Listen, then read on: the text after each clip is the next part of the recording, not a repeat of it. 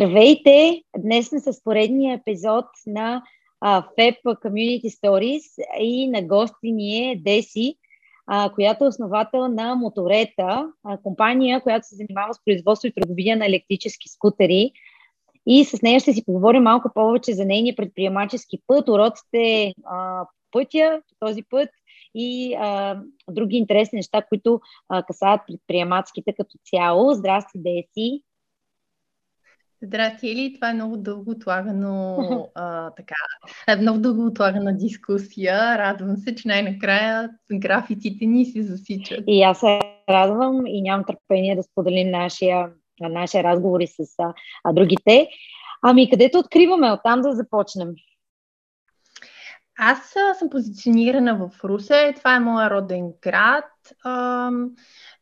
Доста време отсъствах от тук, тъй като живях в чужбина 10 години, но завръщайки се обратно в България, реших, че а, най-добре би ми било именно обратно в Русе по много причини, както лични, така и професионални. Супер.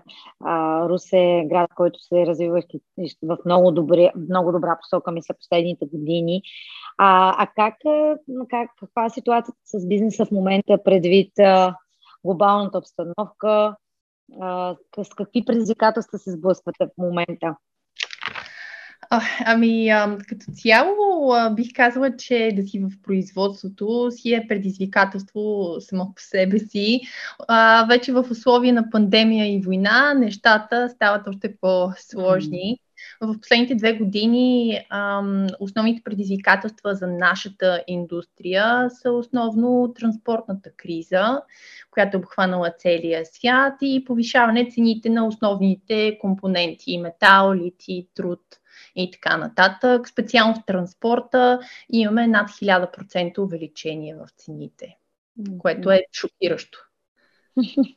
Това е направо много бизнеси така излизат от пазара, много големи предизвикателства. Вие какво направихте, за да, да се справите до някъде с, с тези предизвикателства? Ами, както нашите транспортни агенти казват, това не е предизвикателство пред една компания, това е предизвикателство пред всички компании във всички държави в цял свят. Ако искаш да си на пазара, ти трябва да се адаптираш. Тук не говорим ам, за това да държиш, да продаваш стоката си на определени цени. Това означава да предлагаш стоката си на адекватна за пазарните условия цени. Не е случайно, затова наблюдаваме, че в момента всичко се вдига, но а, ние ако искаме да имаме стока и да продаваме нещо, няма как да, я продав, да го продаваме на а, загуба. Да. Така че не ще ми ние си дигнахме цените, макар и да не го бяхме правили от над 3 години, може би. Да. По принцип, едно от най-големите умения на предприемача е да бъде адаптивен и всъщност в такива моменти на криза е много важно да останеш на повърхността, да вземеш решения, така че наистина си искам палци да се, да се балансират нещата възможно най-скоро. А, но това накара ли ви, така да се каже, да преосмислите и защо да погледнете на къде се развиват тенденциите в транспорта, а, във вашия сектор? Има ли нещо на хоризонта, за което всички ние е добре да, а, да, да следим а, какво, какво, се, какво, какво ще дойде в, в този сегмент? Аз мисля, че през а, изминалата, а, тъй като кризата в транспорта започна паралелно с COVID-кризата, а, тогава голям част от а, стоките на пазара в, светов, в световен мащаб не успяха да бъдат реализирани. Получите едно огромно струпване, което до ден днешен не може да бъде а, така разпределено и нормализирано. А, и мисля, че от а, средата на 2020 до към средата на 2021 година всички живяхме с убеждение, че това е нещо преходно. Тоест, а, след като се нормализират графиците за доставки, тогава ще се възвърнем, ще се върнем обратно към някакви нормални цени. Но аз лично от средата на 2021 вярвам, че това са новите условия, при които ние ще трябва да работим. И това, разбира се, ще премахне една част от играчите от пазара, а те, които може би предлагат по-конкурентни стоки, по-качествени стоки, имат по-голямо търсене или пък имат някакви други предимства, ще са тези, които ще останат на пазара. Със сигурност хората трябва да си променят пазарската кошница. Добре, а вие, аз съм изключително много се радвам, че има хора, които се завършат от чужбина в България и търсят а, а, и развиват своята кариера в нашата родна страна. Мисля, че има все повече такива примери, особено и след COVID. А, ти си в Русе, даже не си в София. Как според тебе имаш наблюдение как се развива екосистемата и в Русия и в България като цяло, като щом стане въпрос за предприемачество? Какви са, как, какви са как да кажа, добрите примери, които наблюдаваш около себе си или пък предизвикателства, пред които е изправена цялата екосистема? А, аз също много се радвам, когато виждам хора да се прибират в България, а, да развиват собствени бизнеси тук или въобще да си носят ноу-хауто обратно в страната им. А, усещането, че държавата има крещяща нужда от млади, амбициозни, знаещи как да работят, знаещи нали, какво правят. А, професионалисти, специалисти в всякакви области. А, аз избрах специално Русе, защото наистина смятам, че на първо място, разбира се, живейки в чужбина а, толкова дълго време и родния град, и приятелите, и средата тук ми липсваше супер много, но най-вече, че ние а, живеем в една малка държава. За нас а, пътуването от а, един до друг град е нещо толкова достъпно и бързо осъществимо, че имаме правото и възможността да си избираме място, където да живеем. Аз лично чувствам, че града ми е много интересен. Хем има доста на големия град, развита администрация, развит сектор на услугите и всичко, от което имаш нужда, за да развиеш както бизнес, така и семейство. Хем пък си лишен от проблемите на големия град. Няма задръствания, няма опашки, няма липса на места по градини, училища и прочие. Mm-hmm. От тази гледна точка за мен Русе е страхотно място да развиваш бизнес. А, освен казаното по-горе, а, съчетано и с ниски разходи, знаем, особено на производствени предприятия, складове и така нататък. Ключово местоположение между Западна и Източна България. Ние работим с почти цялата страна, доставките ни са много лесно менажирани от, от а, Русе а, както и а, близостта до Румъния, чиято столица е само на 70 км от тук.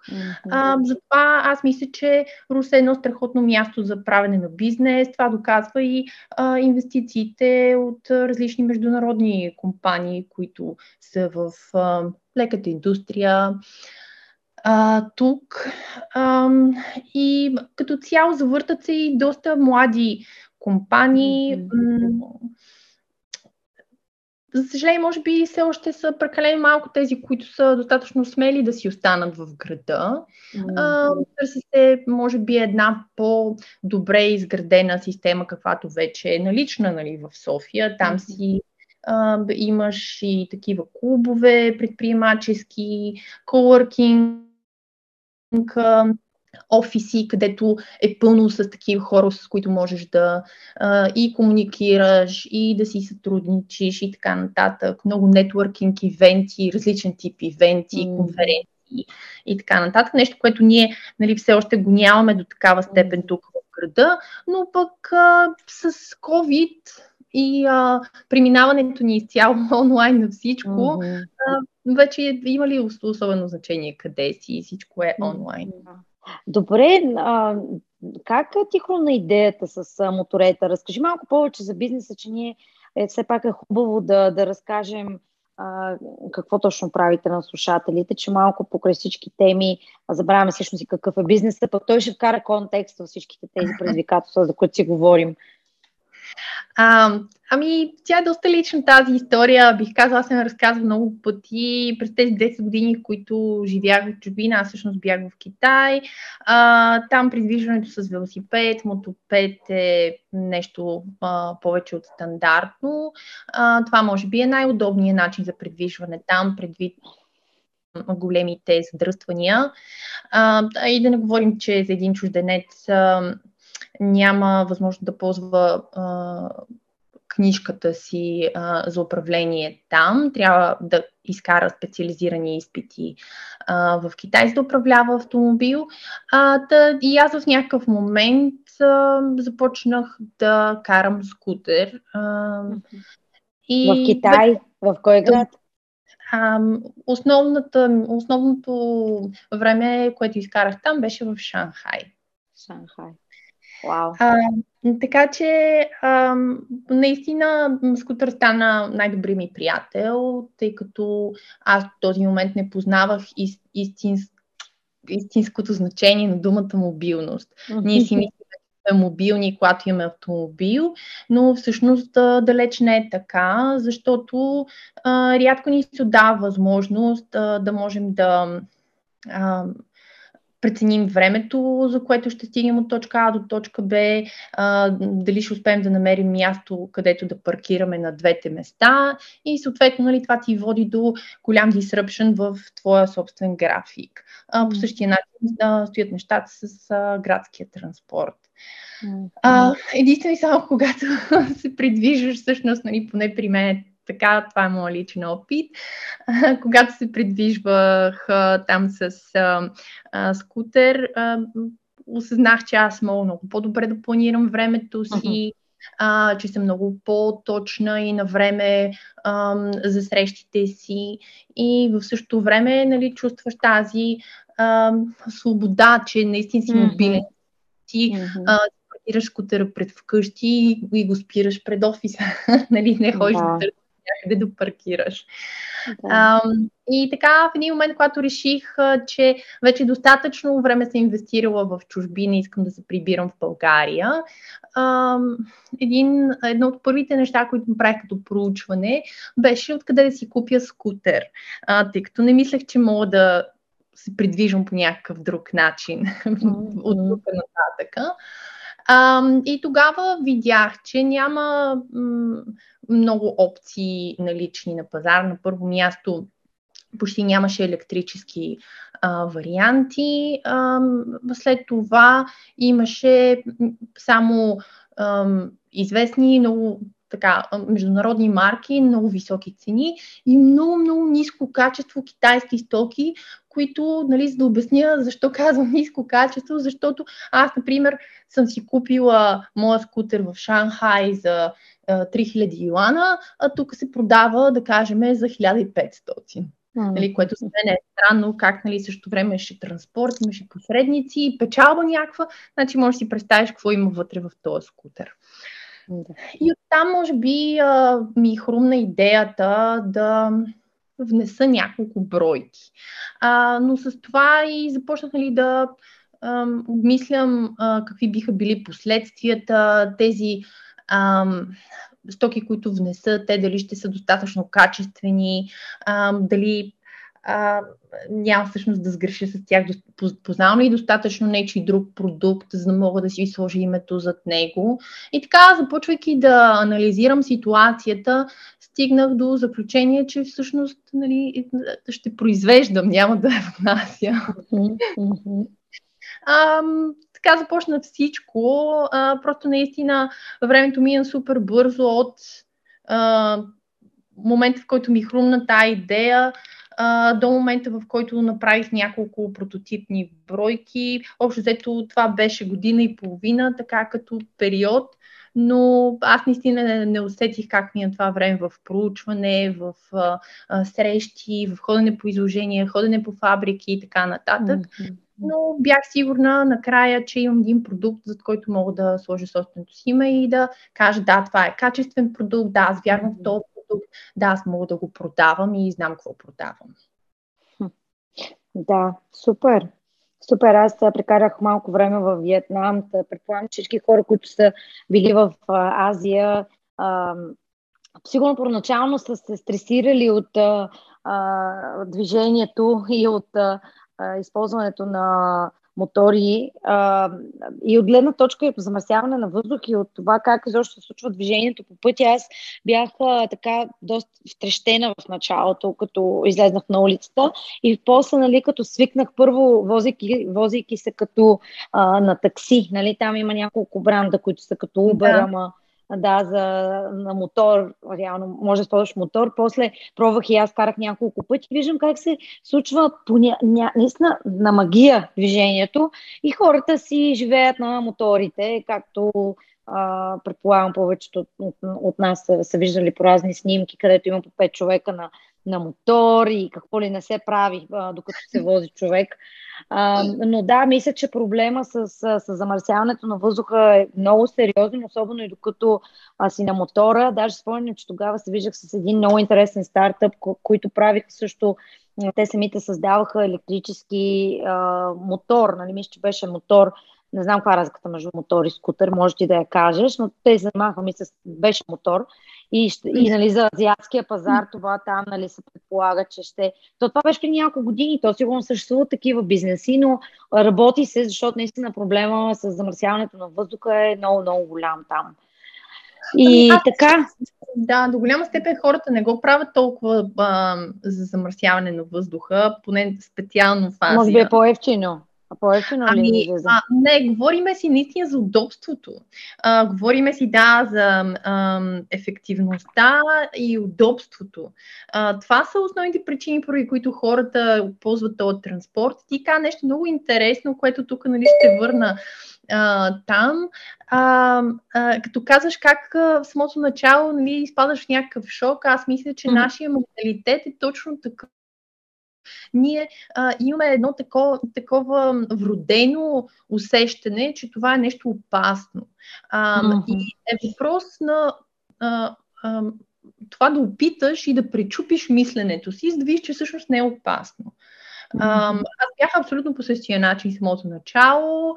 Беше ми е много странно как въобще някой рискува да се качи, ама там трафик, ама толкова много преминаващи. Mm-hmm велосипеди, мотопеди и така нататък, но в момента, в който се качих и го изживях перспективата на човек, карайки и бъдейки част от този трафик, ти всъщност виждаш, че това още не е така, нали? Mm-hmm. Когато вътре в играта е по-различно.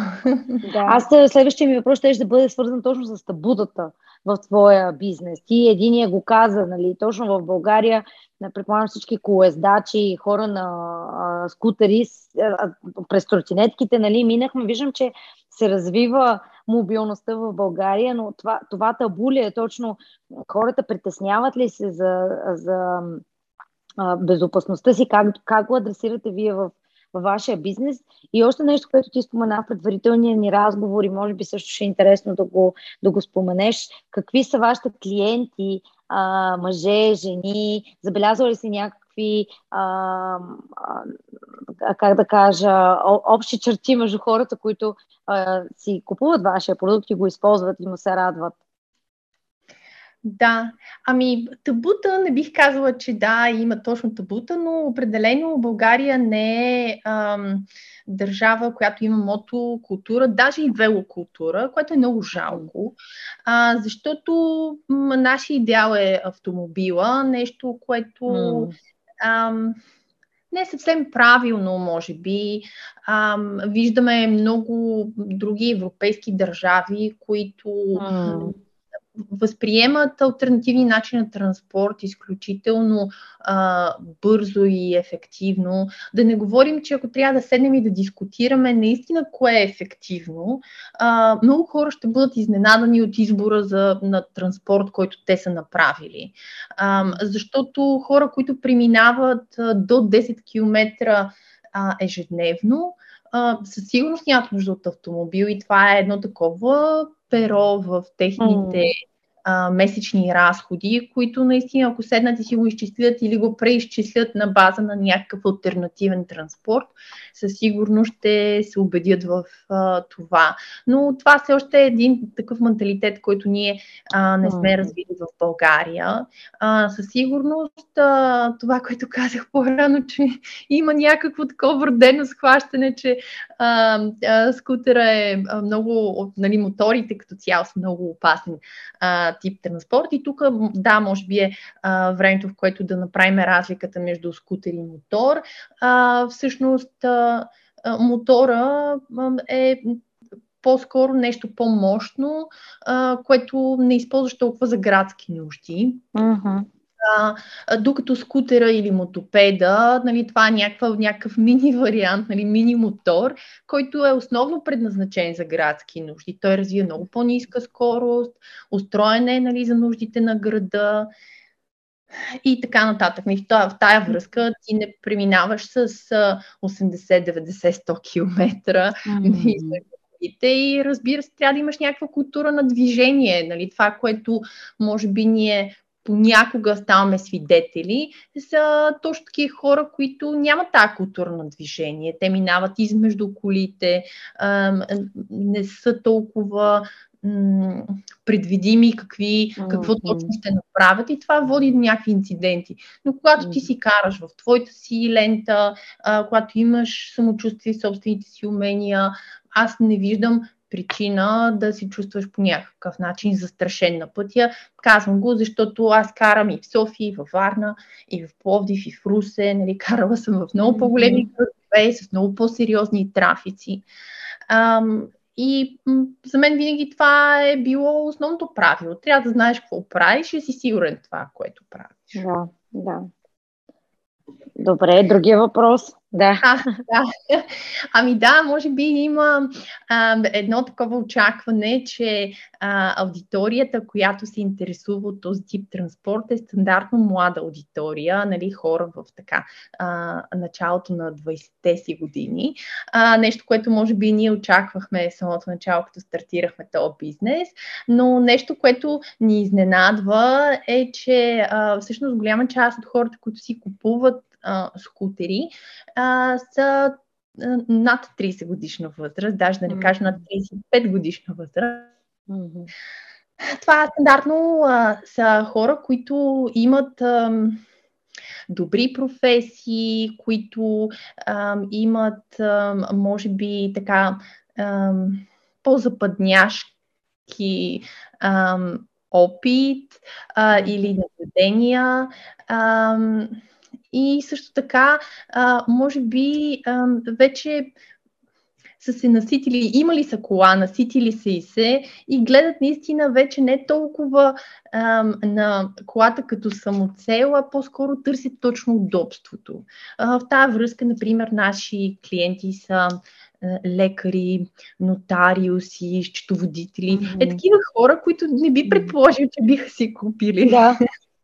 скутери, но да, те търсят, нали, те са над тези неща, те са над а, скъпата кола, нали, може би са имали в някакъв момент или продължават да имат, нали, а, те търсят наистина удобството в, в, в придвижването и разбира се, нали, все повече застава и то екологичния а, елемент на картата. Интересно за мен лично е и ам, така увеличаването на броя на жените а, мотопедистки, uh-huh. което винаги супер много ме радва, когато получим а, поръчка от жена, а, тъй като а, на мен лично ми е много красиво да видя една жена, добре облечена, на един красив скутер.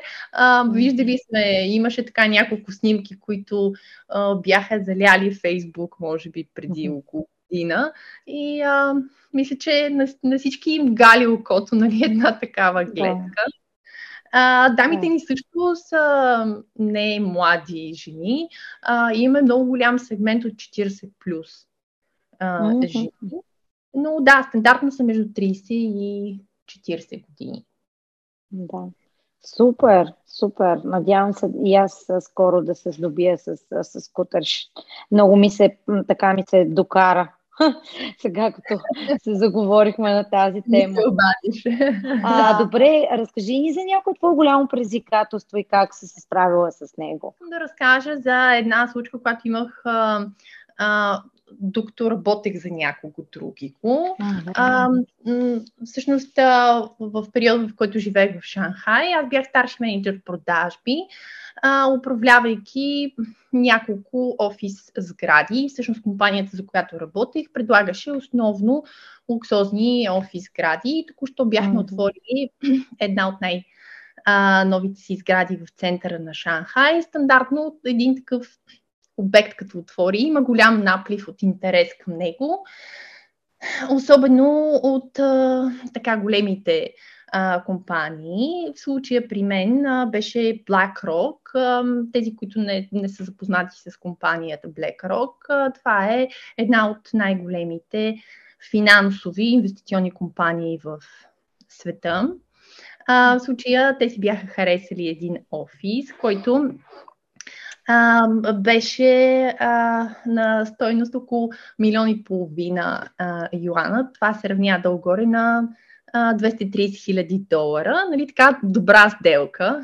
Момента, в който да, си харесаха там кътчето и започнаха да преговарят а, за някакви отстъпки. Може би така, мисляки си, че нали, за нас е интересно да ги привлечем като клиент, нали, би било престижно и така нататък.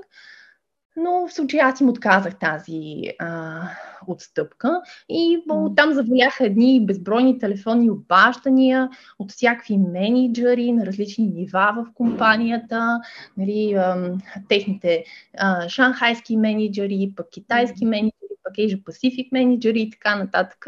Нали, кои по-любезни, кои по-така груби.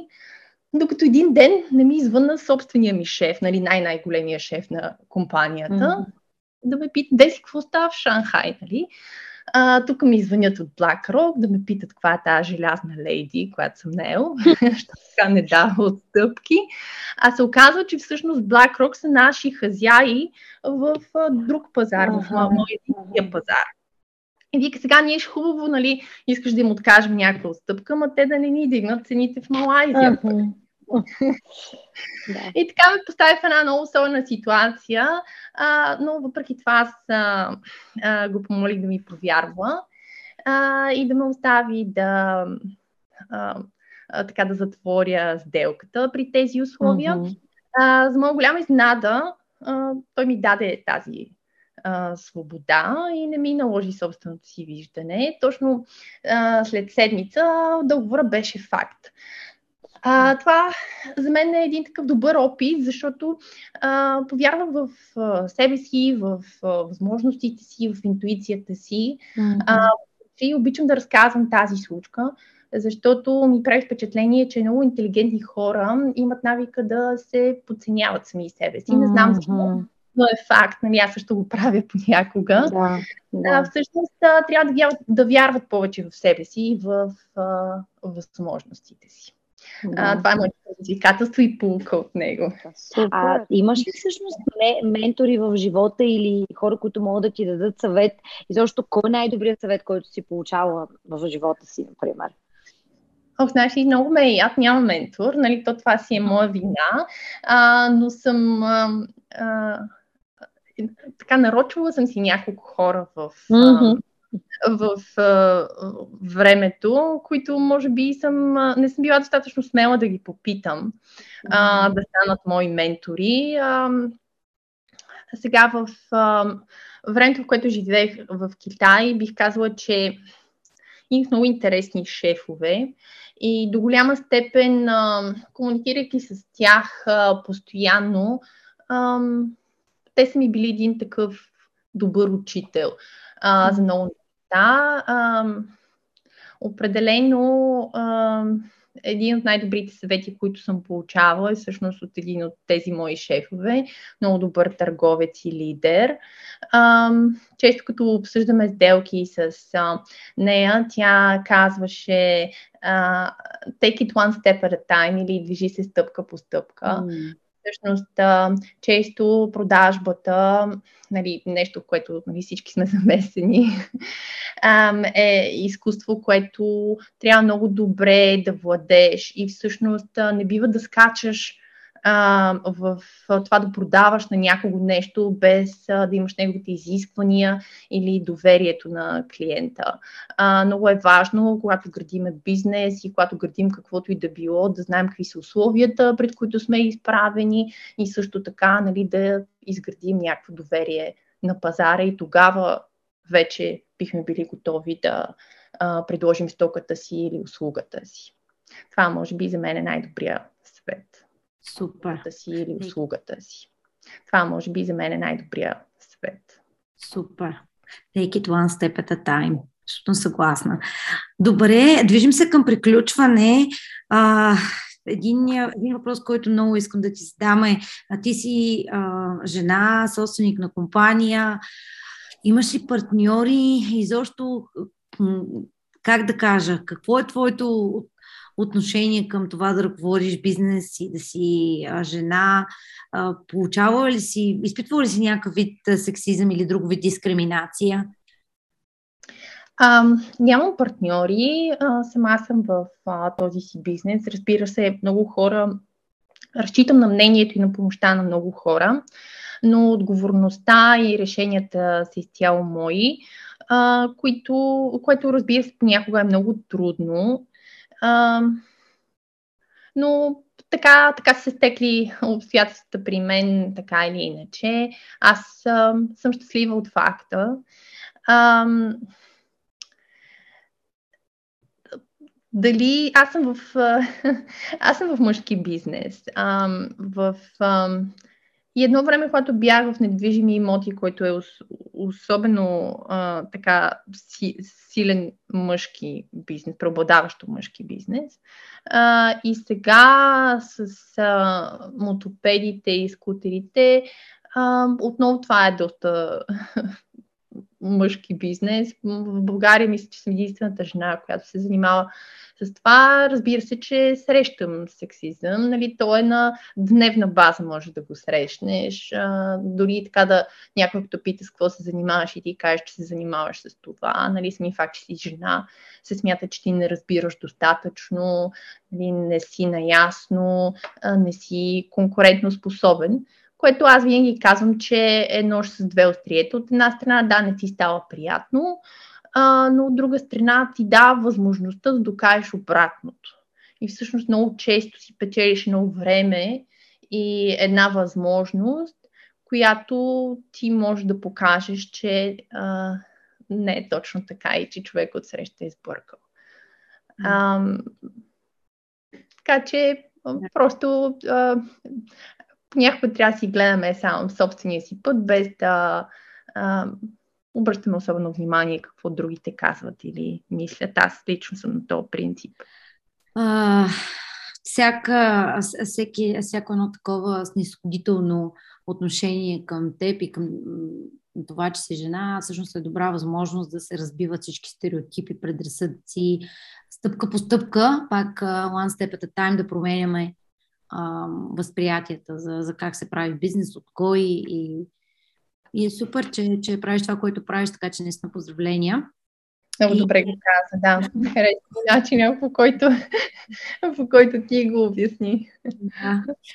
Добре. А, за да завършим така също на note, а, разкажи ни за, за социални каузи или организации, в които си замесена, които подкрепяш активно.